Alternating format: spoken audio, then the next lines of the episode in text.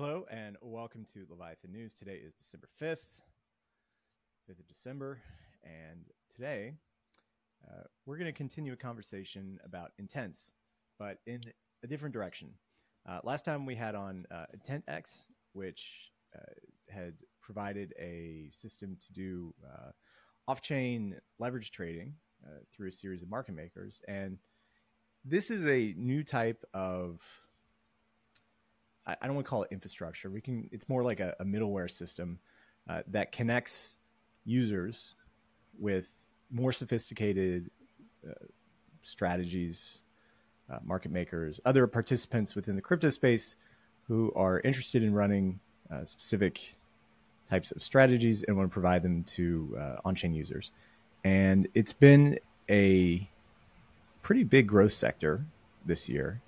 Uh, it's new and it's really only come about uh, over the past, say, I don't know, eight to twelve months that we've seen these projects come out. And so today we have on Cega. Is that how I say it? Or Kiga? Ah, Cega. Cega. Cega. You got it. You got it the first yeah. time. So today we have on Cega, uh, we have Adam, who uh, has come to uh, help us understand this a bit better. So welcome, Adam. Pleasure to be here. Thanks for having me on. Yeah. So before we dive into this uh, structured product solution that you guys are offering, um, maybe we can just get a little bit about yourself. Yeah, sure. Um, briefly, I came into the space, entered into kind of the Chainlink Marines uh, 2017, invested. Um, and then a couple of mates of mine had found kind of that ecosystem. Uh, my friends built a Chainlink node. From there, that bootstrapped some capital to uh, create a, a, a, basically perpetual swaps and derivatives market, which was TracerDAO. Um, so I was there as one of the founding members for a couple of years. Uh, and I recently went over to Cega in like August 2022. Um, mm-hmm. So I'm now leading up BD for Cega. So what, what was the reason that you came over? Like, what was this, the selling point that they got you to, to come in to work for Cega?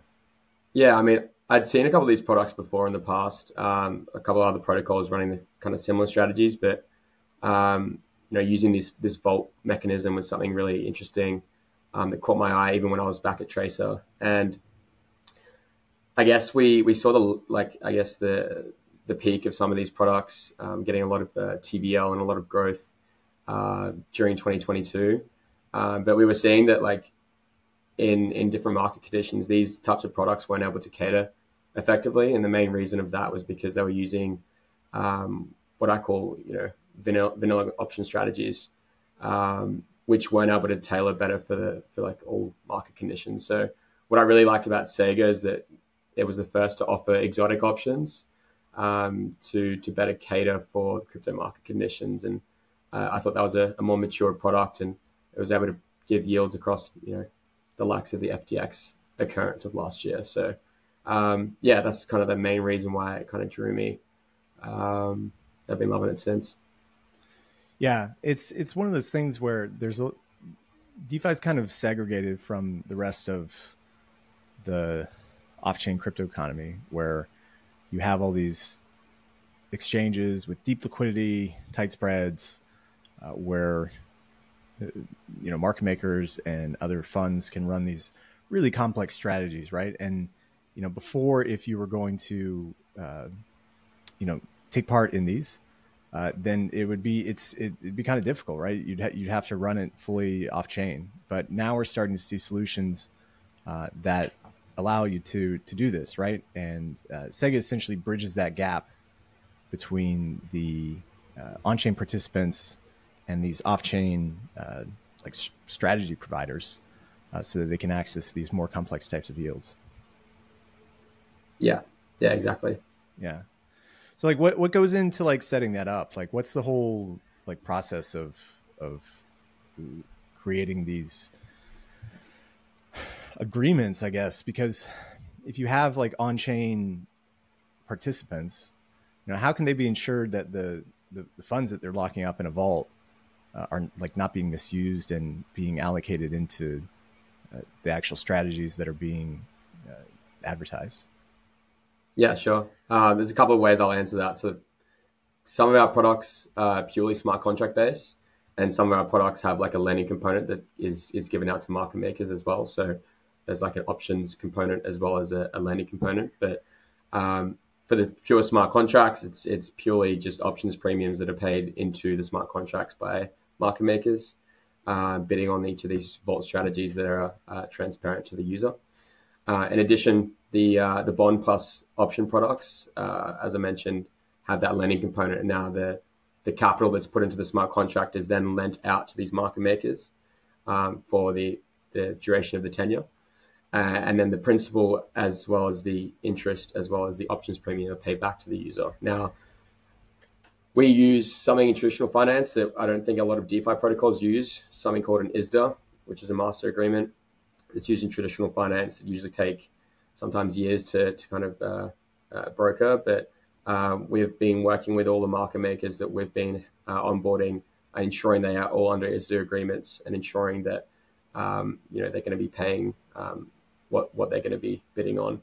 So, for instance, uh, the strength of an ISDA can be defined as the fact that we had Alameda as one of our market makers last year, and uh, during the FTX crash, uh, we actually had uh, 15 million was lent out to Alameda out of a 45 million TVL.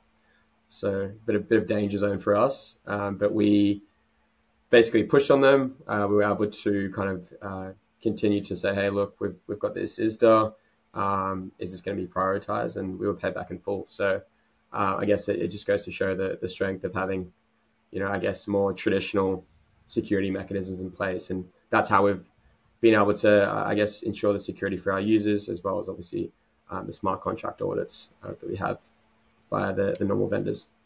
Uh, so you guys were on Solana then? Yes, we were on Solana. Um, so we were built on Solana first in June last year. Uh, we hit 45 mil TVL in like three months, and then FTX hit.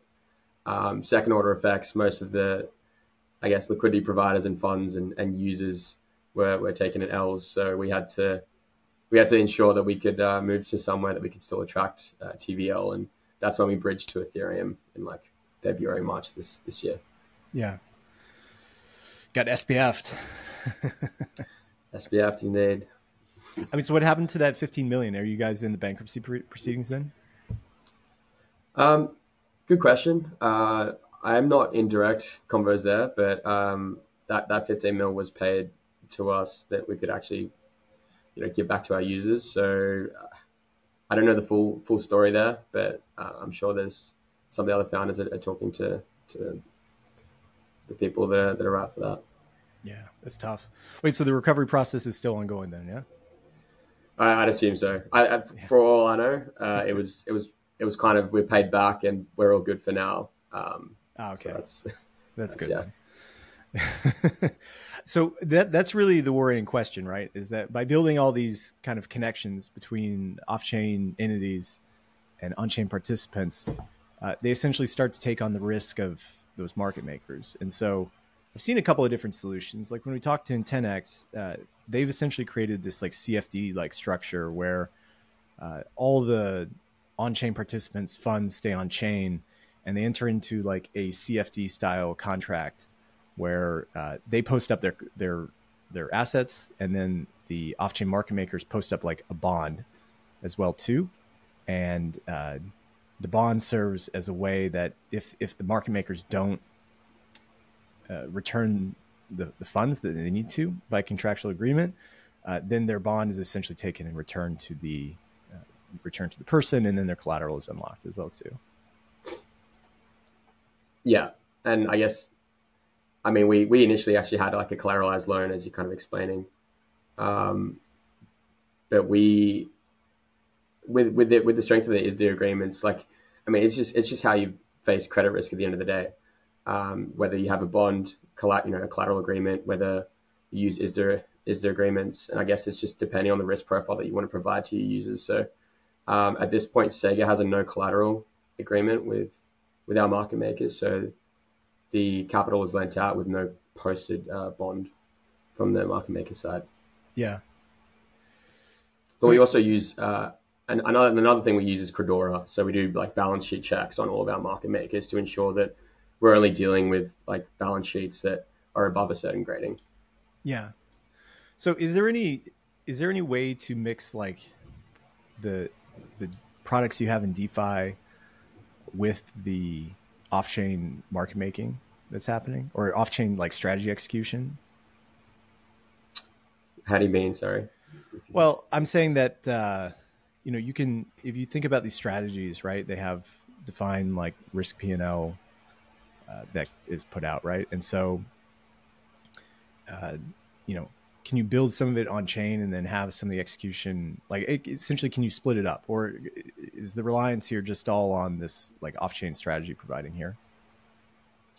I mean, I think the goal would be to have like a, a decentralized like engine that could kind of match these orders um, and be priced and settled on chain. Because at the moment, um, you know, the, the, settlements on chain, but the pricing, um, as you said, like the the bidding and the auction process is off chain.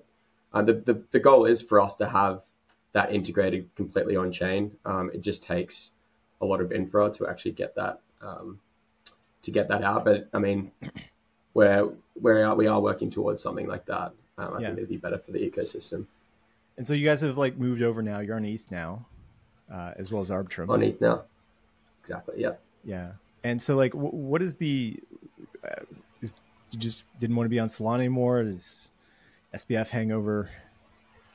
Uh, I think it's yeah. As, as, I kind of alluded to, it's like um, at the start of the year, people people thought Solana was dead. Like a lot of people were like, didn't think that Solana would make it through, um, and it made it really hard for us to kind of sell our product because um, a lot of the the TVL or a lot of people's funds were over on mainnet. No one wanted to bridge. Um, bridges like Swim, Swim protocol were breaking down. I'm not sure if you remember them, but yeah, they were they were one of the bridges over to Solana. Um, so it was just it was just really hard to to kind of get people to use the product. So that's kind of why we we moved over to Ethereum, um, but we still have the Solana based contracts up up and running. So like those those products are still getting volume. In fact, at the moment, um, we actually we launched a new product recently, and we're getting a lot of traction on Solana because everyone's kind of uh, speculating on any Solana project having an airdrop. So uh, we've we've seen a lot of uh, traction again on our Solana based vaults. So based on Solana, Ethereum, as well as Arbitrum, we launched an Arbitrum like July this year. Nice. And how's that? How's that been? It's been good. We actually got most of our users from uh, from Arbitrum when we launched on Arbitrum. Uh, maybe not as much size as the usual users on mainnet, but um, we definitely saw like a, a massive in, in, increase in our uh, in our user flow, which is great to see.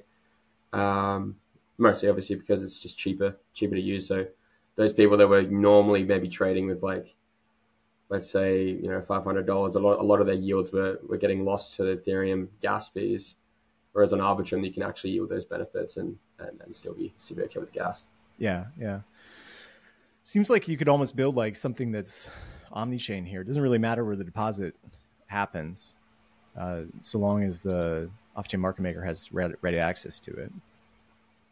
Yeah, exactly. Like it's it's it's something we've we've definitely thought about. Um, you know, whether there's an integration with a, an interchain messaging like a CCIP or a, or, a, or a layer zero, it's definitely something on our minds because at the end of the day, yeah, it's it's as you said, it's you interfacing with the market makers and they can just kind of route through any of those, I guess, vault deposit um, smart contracts. And um, yeah, it's it's not it's not too hard to do that. Yeah.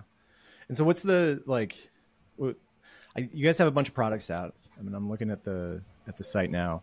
Um, like who i'm just wondering like when people come like when i'm on the site like uh just looking at the the site now like what how am i supposed to know like where to i guess what, which product would be best for me? Um the first thing i do is look through each of the actual product strategies. So there's on each like near the top of the, the web page um, you can actually dive into each of the web each of the strategies and actually have a look at what each one uh, entails. Mm-hmm. Um, we don't yet have like a comparison, like a maybe maybe we need to create a UI that's like a direct ca- comparison for each of the products. But um, if you click into each one, it kind of gives you the the APY, gives you the risks involved. Um, so if you, for instance, if you go into the uh, the new ETH Dragon product, um, it shows you kind of like the the you know the, the specified yields as well as the risks involved with this product. Yeah. Um, if you go back onto the main page, um, as you can see at the top, it's like the, the three different verticals of products we have. So the way I like to describe is we have these three verticals of products, and each in each of those products you have about um, let's say five to seven different Vault products inside of each, um, and each of facilitating a different risk versus re- reward uh, return for the user. Yeah, I mean that's what I was just kind of saying earlier before the call is like when I look at these, it's just a little unclear from first glance like what uh, what each of them does. Like if I'm if I'm yeah. new coming to the site to your Cega, right? Like, um, like what's that? Like I don't I don't know anything about any of these structured products, um, and some of this kind of complex language around the strategies and stuff. Um, like I, I know deep in the in the actual products themselves, you have some like graphs if you expand them out uh, that show like what happened. Yeah. Um, but from like just a UI perspective, I think it's a little, it is, it, it, could be a little bit more clear about like who this is for, right? Like, um, yeah, I mean, yeah, good. It's good feedback. I mean, we we we uh, we only launched this new UI with our V2 uh, on Thursday, and we got a lot of feedback prior to that, obviously before we launched. But um, always open to new feedback, and um, I mean, yeah, I guess in terms of each what each of the products do, I mean, like as you said, it may not have been clear um, on first glance, but the reason why we had it set up like that on the first page is just to show. If you, if you go back um, to the first page there, it's just to show like the the different APYs um, and the different kind of depositing collaterals you could have for each of those products. Right, right. Um, and showing also like the the amount of TVL that's going into each of those products at the moment. So like, um, it, so that's kind of like like so. W- w- is there anything to like dragon or elephant? Like I, I see the the names here. Um, like are, are, Any, anything to them? No, I mean just like all the dragon strategies similar. Yeah. So the so the dragon represents a plus or minus five percent um, call or put um, out of the money. So, for instance, an ETH dragon is selling a call five percent above. A USDC dragon is selling a put 5% below the initial price um, at the beginning of the tenure. And, and then the stETH Dragon is the same. It's selling a, a call uh, 5% above. So yeah, as you can see, the 95% strike level at the top of the product. Well, these are nice. I like the, so for anybody that doesn't know, like a really nice way to accumulate ETH, if, if that's what you're interested in, is to run like a, uh, like a cash, cash secured puts, which is what these USDC dragons are essentially. Uh, essentially, it's it's selling a you're like in cash in USDC here, and then you're selling a, a put.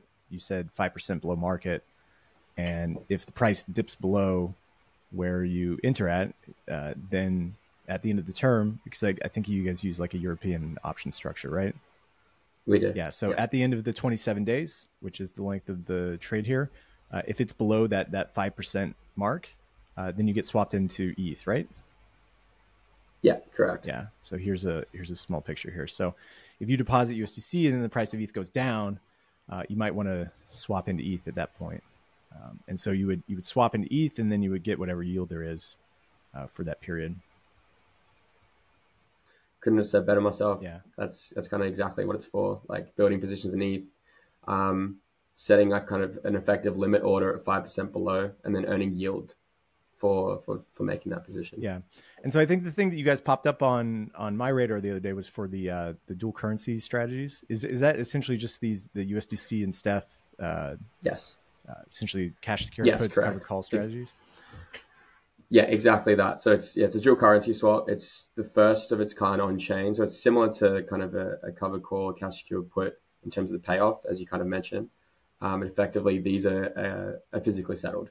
Okay. Um, so it's it's a physically settled um, product. Right. Right. Now is it meaning that you you're depositing USDC if um, you know if the, if the strike price is hit, then you convert into into Ethereum, um, and vice versa. Okay. Is there is there any sort of like collars that are going to come? So if I have ETH and we've run up to ten thousand dollars and I want to throw a collar on. Um, yeah, there's there's definitely like there's a lot of like ideas that are throwing around at the moment, especially with our new V2 that we've just launched alongside these new dual currency swap vaults. Um, effectively, there's there's a lot of uh, new collaterals that we can use. So maybe it's a, another LST we're using as collateral instead of Lido's staked ETH. Um, there's other types of like exotic option structure products that we're looking into at the moment. Um, so there's a, there's a lot we can actually do, and this V2 allows us to move quicker um, and allows us to kind of whip up new products within a two week turnaround. So at the moment, the prioritization is going on kind of the demand. Um, and if we're seeing demand for collars, then it's something we can, we can definitely build. So um, it's just more kind of scoping out where it makes sense in terms of prioritizing. Right. And and how many off chain uh, like strategy executors do you have, or or uh, market makers do you have? Uh, we have about ten at the moment. Um, we've we've in the process of onboarding a few more as well, all under the ISDA agreements as well. And so, like that's what actually um, makes it competitive. I mean, it turns it into like a yes. Uh, payment for order flow system. Uh, it, again, like coming back to the intents, right? Like I, I, don't know if you've read much upon intents, but on a high level, yeah, yeah. yeah. So essentially, like an intent has like two parts. So you have like the intent of the user where they want to get this yield, right? And they want to get certain strategy or execution uh, handled. And they set constraints on what the executor can do. And then you have a group of executors on your side who are coming in and essentially bidding for that that trade right there yeah, it's it works in a kind of a similar function, I guess, yeah. um, to that model. Yeah, it, it's like yeah, the, the, the users are wanting this this product and this strategy, and then the other other side we got the market makers that are kind of executing that for them. Yeah, it's interesting how the Robinhood style uh, payment for order flow system has just proliferated so much over the past few years, right? Where uh, the the idea of execution uh, is no longer just hey, I'm going to do this manually. It's it's let me let me just broadcast the the trade that I want to do, and then uh, let's see if somebody wants to fill it, and and they'll compete for that that spread, yeah. right? Yeah, yeah, exactly. It makes it makes it more competitive as well. Yeah, it does. Uh, so, is, is there any way to see that competition? Like, is the bidding process transparent? Bidding process is blind auctions. We only do that because we don't want uh, market makers colluding because that's the worst thing that could happen for our users. Yeah. Um, so we, we do try and keep it um, exclusively a blind auction so that like I guess ma- other market makers can't collude on their same bolts. Um, that's more just the, the security measure for protecting our users and the yields they get receiving. Right. And like, what's the long term? But at the at, yeah, sorry, ahead. but at, at, the end of the day, those those those prices are then, um, I guess, displayed on on the trade day. So um, after the trade day, you've then got uh, the prices that are then exposed on on the on the front end. And so, what's like the long term idea here? Is just to keep on adding strategies and keep on onboarding more uh, like uh, executors into the system. Yeah, good question. Um, I think it's it's a mix of like trying to ensure that we're keeping keeping on providing like the best uh, markets and products for our users across you know these different market conditions, especially you know the drastic changes that we've experienced over the past year and a half now that Cega's been live. Um, but going into the future, it's creating new strategies that are going to be catering uh, better for our users. Um, we are also, you know, of, of, the mindset of like kind of trying to take on the the whole derivative suite. So playing the derivatives game, um, you know, going forward, whether that's having a dabble into the future side, um, having a dabble into other kind of option strategies whether it's you know creating a DAX. These are all kind of things we're talking about for the long-term vision of Cega. Um, but we're trying to keep our, I guess, um, trying to get, I guess, focus on our current product suite with the exotic option structure products and really hone in and, and, and win this sector before we kind of move on to any of those. Very cool. Um, well, that's great. It's good to hear. Uh, so, what else are you excited about with with Cega? With Cega, um, I mean, I'm really excited about the, the product we just launched. Um, we, we, launched it last Thursday. We've got an additional 50% growth in our TVL since in like four days, which has been great. Um, I'm really excited about the fact that the V2 can open us up to new collateral types.